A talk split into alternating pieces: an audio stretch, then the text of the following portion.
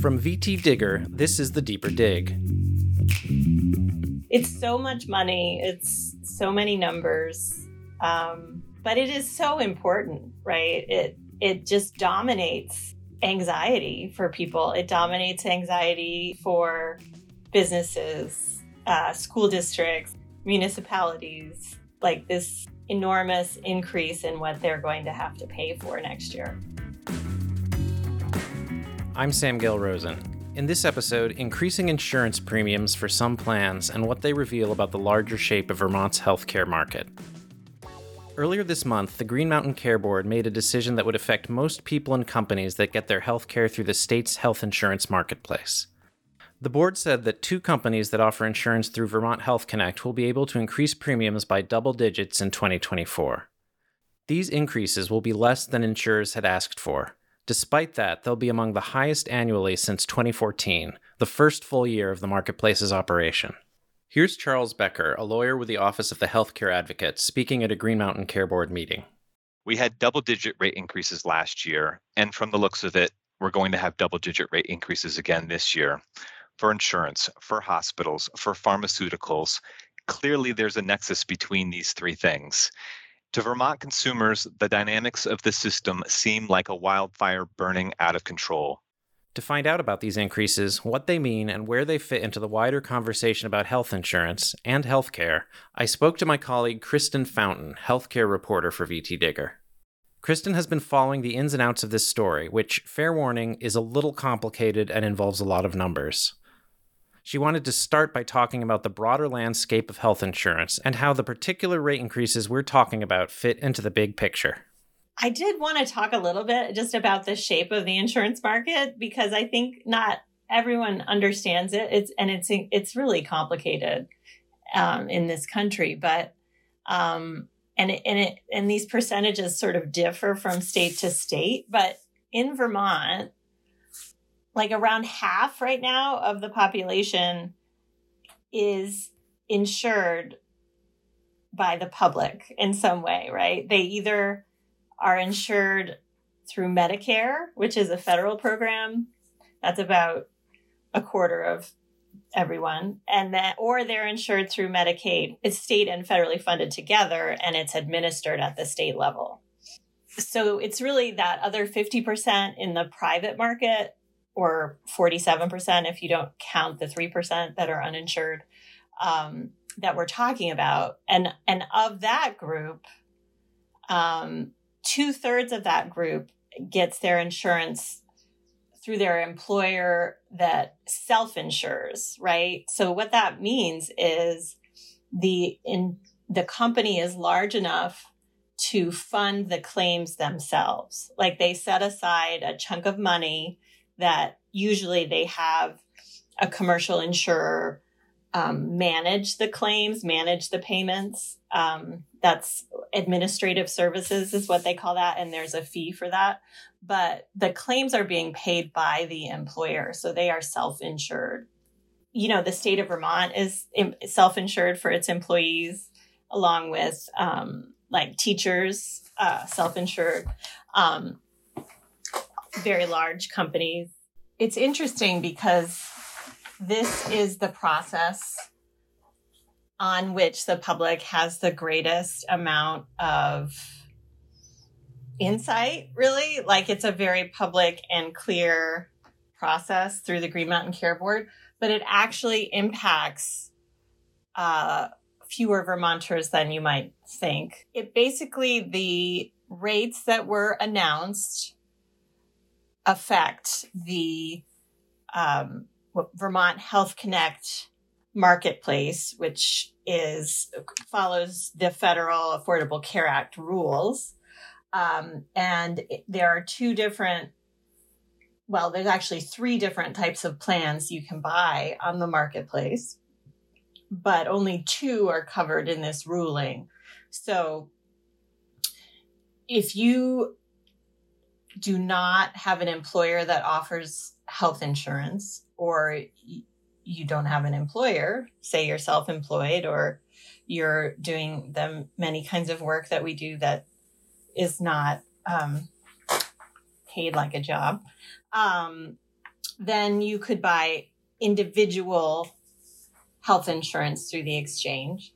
Um, and then employers with fewer than 100 employees buy can buy their health insurance through the small group market on the exchange. And that is what is affected by these rate increases, the individual market and the small group market. There's only two companies that sell plans on this marketplace, uh, Blue Cross Blue Shield of Vermont and MVP. So the individual and small group market on Vermont Health Connect, the rates are set annually at this t- same time every year. So it's an annual process. And then the large group market, ha- you know, there are actually three companies that sell to that um, MVP, uh, Blue Cross Blue Shield of Vermont, and Cigna. And each one of those files at different times for that. So, the, and those changes tend to be less dramatic um, for whatever, uh, for a variety of reasons. Um, but anyway, it's only about 11% of Vermonters, they think, it potentially could get a little bit bigger as folks um, find try to find alternatives to Medicaid as as they're found to be ineligible. But um, I think the maximum I've seen in recent years is 14% of Vermonters. Right now, they say it's around 68,000 people are affected, and it may go up to like 71,000, they're projecting, with a few more thousand people joining from Medicaid. So, to recap, we're talking rate decisions that affect about 11% of Vermonters. We're not talking about Medicare or Medicaid. We're also not talking about big employers that self insure. We're only talking about plans from the Health Connect marketplace, and even among those plans, we're talking about a segment of them that are easiest to follow and report on because their rates are subject to a public, regular process. But they're subject to many of the same cost drivers as other negotiations that might be happening behind the scenes or at different times, so they can be indicators of the wider market. So, for these particular plans, how does the process work? The companies they come up with a number, they come up with an increase, and they make an ask, and then the Green Mountain Care Board is, gets to decide what they'll actually get. Is that right? Yeah, it's actually a, a very formal process. Um, it is sort of quasi judicial, so it's almost like they uh, go through a court and um, different people give testimony, and so there's a lot of paperwork that's filed prior to a hearing that occurs. Um, and present at the hearing are um, kind of uh, treated as like opposing attorneys would be the uh, attorneys and representatives of the health insurer and then the healthcare uh, advocate which is uh, an office staffed by Vermont Legal Aid. And so they have their own attorneys that come and sort of argue on, on behalf of the ratepayer. That would be the customer, the, the one paying the bill. Here's Owen Foster, chair of the Green Mountain Care Board. I think the biggest thing that we need to think about is what's driving the rates higher. Is it insurer greed? Is it executive salaries? Is it excessive increases on the rate? And if it's not those things, then what is driving the rate? Is it primarily the inputs? Is it the costs of the claims that they're supporting um, and paying for with this money? And if they are paying that, then you actually have to look more at what those costs are and how those costs can be contained before they feed into the rates. And so before going any further, what what are some of these rate increases that we're talking about? It's it's it's interesting to try to explain it because um, as folks will know if they go on to the exchange, each insurer has like a dozen plus different plans with different permutations and different kinds of cost sharing through deductibles and co-payments and um, different metal levels gold silver bronze platinum. Um, so the insurer actually files a very long document that gives the exact increases for each one of those plans but it's pretty hard to talk about that in a news article. And it's also pretty hard to talk about that in a hearing. So they talk about the range of increases and they talk about an average increase. And um, this year, uh, and it, uh, there have been some pretty large increases in that um, what's been approved for Blue Cross Blue Shield is an average of 14% increase in the individual market and a 13% increase in the small group market.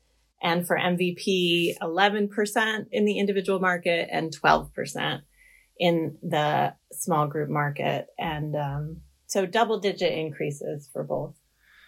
And that sounds big. How, how does that compared to the kind of increases we usually see? Well, um, so obviously a lot of things changed through the pandemic. Um, last year, there were big increases. So folks will remember last year's large increase. And, and this year's increase is sort of of the same scale.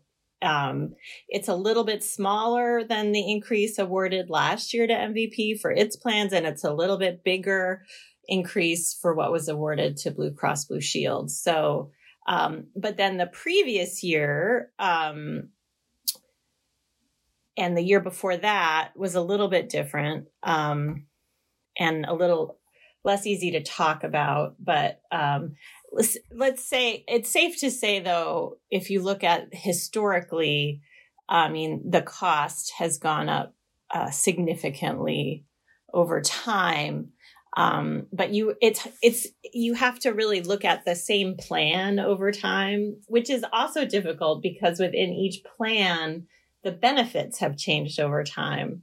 So it's it, to get an apples to apples comparison is challenging but we I looked at like the silver plan for both um, companies, and you know you have seen in both companies you could buy a silver plan in 2014 for a little over $400 a month for an individual.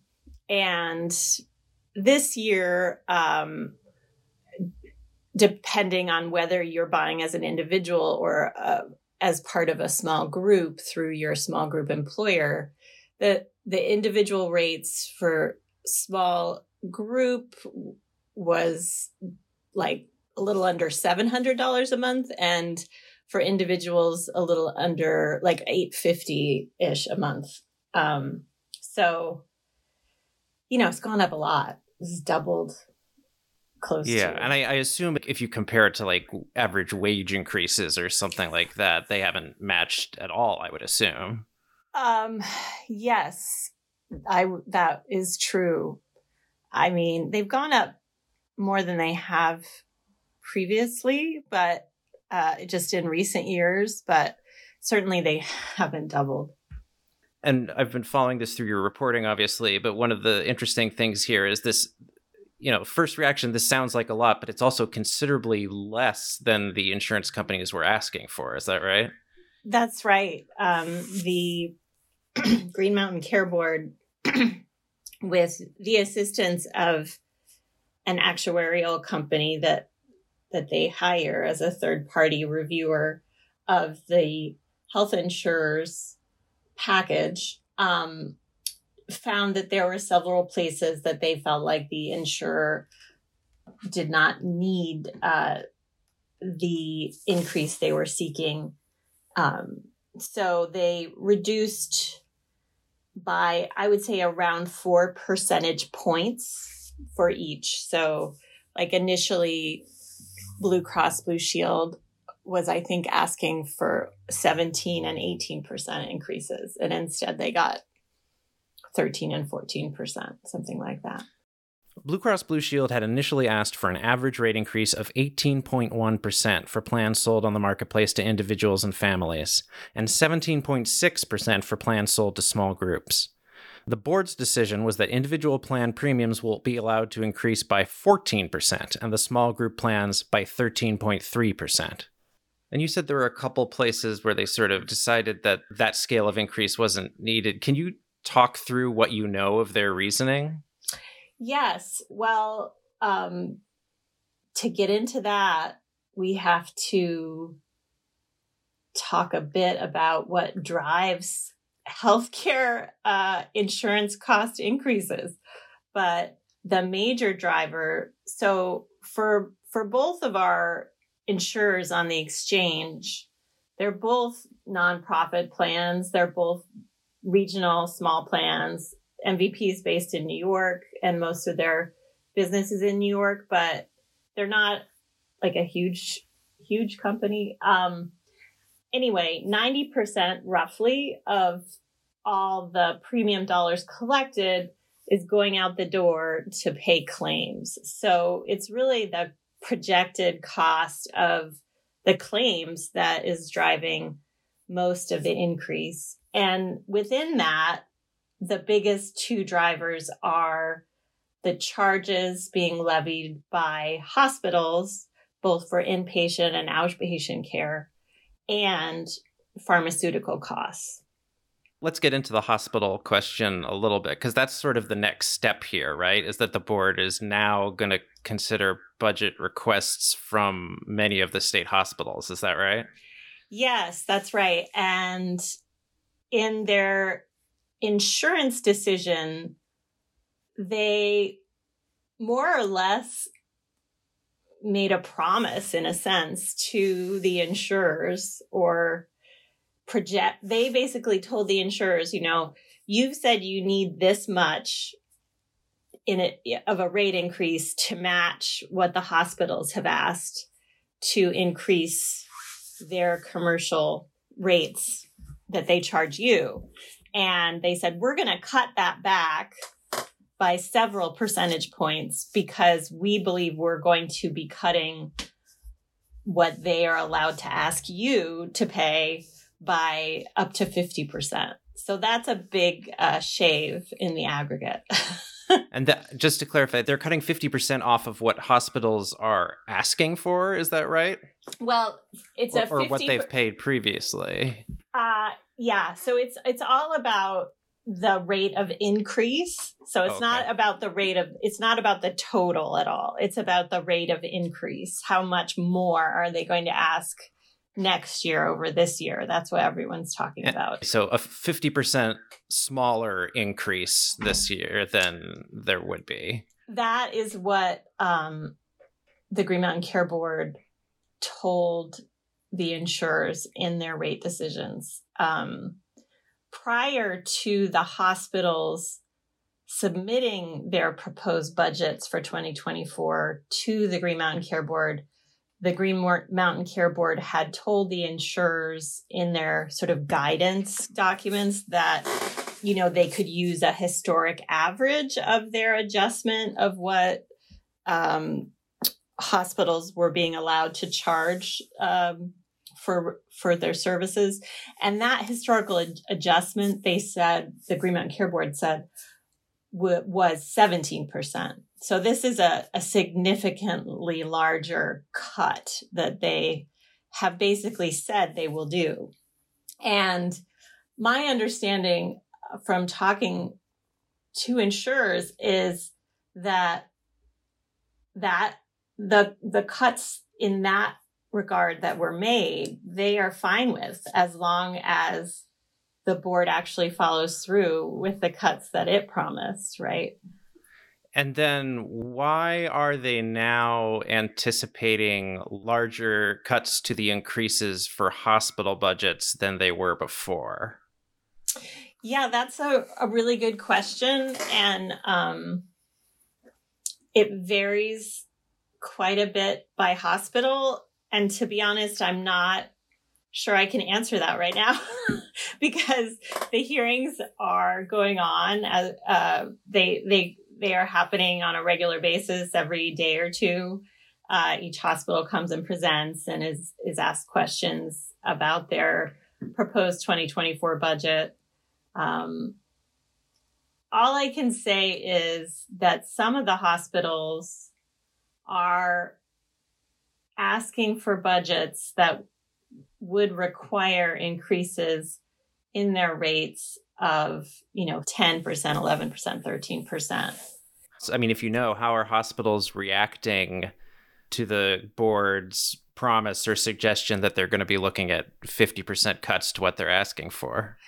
I don't think that was a welcome uh, piece of news for sure. Um, I think it's a little bit difficult because there are many of our 14 hospitals that are asking for increases in what they charge that actually are below the rate of inflation. You know, they are are low. And then there are others that are looking for rate increases that are extremely high. So I would be surprised if the care board requests reductions in the ask of those low hospitals, right? I think what we're looking at is potentially decisions that would lower those larger increases. Is the argument that hospitals are making that the quality of care is going to be reduced if they aren't allowed to increase the budgets to the extent that they're asking for? I mean, nobody knows how the 50% reduction in aggregate would be spread out, right?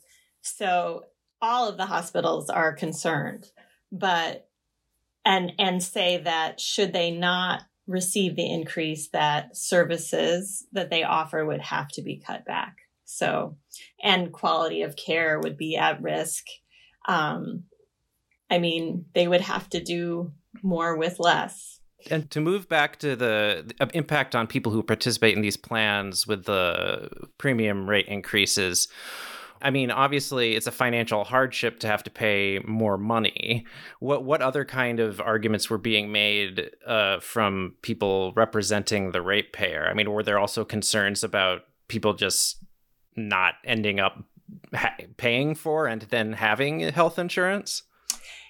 Yeah, I, there was definitely a lot of concern about that. Um, in a historic context, Vermont has an incredibly low rate of uninsured people right now. Um, it seems like it will increase as people are not renewed in Medicaid. Often that leads to a period of being uninsured, but um, currently just around 3% of the population doesn't have insurance. But there's an estimate that more than 40% of Vermonters are underinsured. That means um, their copays and deductibles are such that um, they cannot afford those, right? And they choose not to go see their doctor, go to the hospital, go get a procedure or a test they might need because of those costs.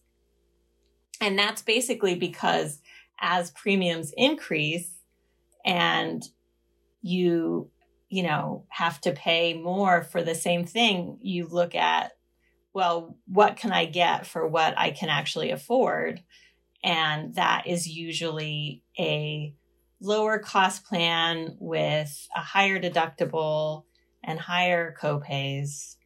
Um, and you see individuals making those choices in, in real time um, year after year, and you see businesses making those choices for what they can afford to support for their not just businesses, but all sorts of organizations. Here's Mike Fisher, Chief Healthcare Advocate for Vermont Legal Aid, speaking at a Green Mountain Care Board meeting. There's a lot of research that's been done out there, and there's a lot of um, and there's a lot of data about the pressures that Vermonters and Americans are facing around um, being forced to make, you know, what happens to people when they're forced to make economic decisions that interfere with their ability to follow medical advice. It's interesting. Historically, the Green Mountain Care Board has told hospitals since they started doing this, you know, we approve this budget, we approve this rate. Um, it's it's really hard to talk about this because there's so many different rates, right? But we approve this increase to the charges that you would like insurers to pay. And at least for the current board, they see that approval as as a cap. Like this is a, this is the maximum you are allowed to charge insurers. But insurers and the hospitals can negotiate lower rates, right? They want that to happen. But I guess historically that hasn't been the case that hospitals and told insurers that these are the approved increases and that's what they're going to be paid is is what the insurers tell the board. this is no this is all super helpful kristen. I appreciate you sort of walking through it because it's so you know it's it's it can be weedy and hard to get a handle on. It's so much money. It's so many numbers. Um, but it is so important right? It it just dominates anxiety for people it dominates anxiety for businesses uh, school districts municipalities like this enormous increase in what they're going to have to pay for next year. Here's Manny Mansbach, a mental health professional and meditation teacher, speaking at a rate review public comment period. I have to say that I find these hearings to be somewhat of rearranging the deck chairs on the Titanic. The fact is that healthcare for most people, in most working people in Vermont, is getting more inaccessible, more unaffordable. Um, that, as others have said, that the wages and salaries are not keeping up with healthcare uh, in- increased rates. It's kind of a it's kind of an ongoing violence to most people, uh, most working people, that is considered polite and acceptable, but is really a, a, a violent system that that uh, excludes so many people, and and and is getting worse, not better. The Green Mountain Care Board has this really amazing graphic that I'm looking at right now that they pulled from another source. The chart Kristen is referring to has data from the Federal Bureau of Labor Statistics and was originally created by economist Mark Perry for a blog at the American Enterprise Institute, a conservative think tank. You can find a link on our website. It's really helpful to look at. And, it, and pharmaceuticals are not on this list, but it shows, you know, average hourly wages have gone up since 2000, the year 2000, by 104%. So a, a little over doubled over the last 23 years. Um, the overall inflation has gone up around 75%. Um, medical services in general and have gone up 130% hospital based services have gone up 230%. So it just shows just the rate of increase in the cost of hospital based care has just been much, much faster than other kinds of services. And I'm sure there are a million answers to this, but what are some of the big reasons why? Well, that is a question that many academics are spending a lot of time trying to answer. And I think if we can answer that, we could uh, go a long way towards uh, making healthcare more affordable for everyone. But I mean, I will say one thing that within that hospital services charge, I believe you will find some pharmaceutical costs hidden in there right? Because often hospitals will buy pharmaceuticals and you, well, they just do use pharmaceuticals in the hospital and that is bundled into those hospital increases. So the high cost of drugs um, in this country plays a plays a huge role, and um, on top of whatever theory you have about um, the political process and the role of lobbying and, and money. Um, one thing I think is clear that the US consumer is paying the lion's share of the world's research and development budget for new pharmaceuticals. Um, and that and is, is that, one big reason. and that that's because in other countries that have different healthcare systems, there's more government control over drug prices. Is that right? Or yes, in in most other countries, the the government negotiates prices with the pharmaceutical companies and you know has a lot more leverage than individual insurers might or self-insured plans. Yeah, I would say that's probably a really big reason.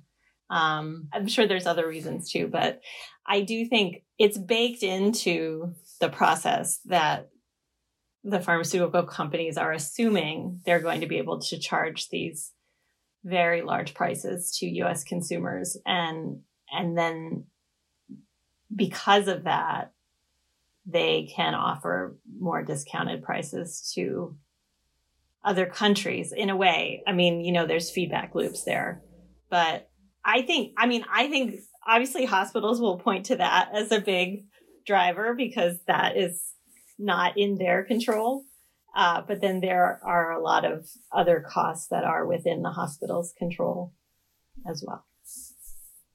I do, I do want to say that all this talk of pricing within all that, it and costs it's really also important to underscore that within our healthcare system, there are many thousands of providers that care very deeply about people's health and work very hard to try to improve it. So it's it's just important to remember that too. You can find Kristen's reporting and more episodes of the podcast at vtdigger.org. This episode of The Deeper Dig was produced by me, with help from Kristen Fountain and senior editor Natalie Williams. I'm Sam Gale Rosen. Thanks for listening.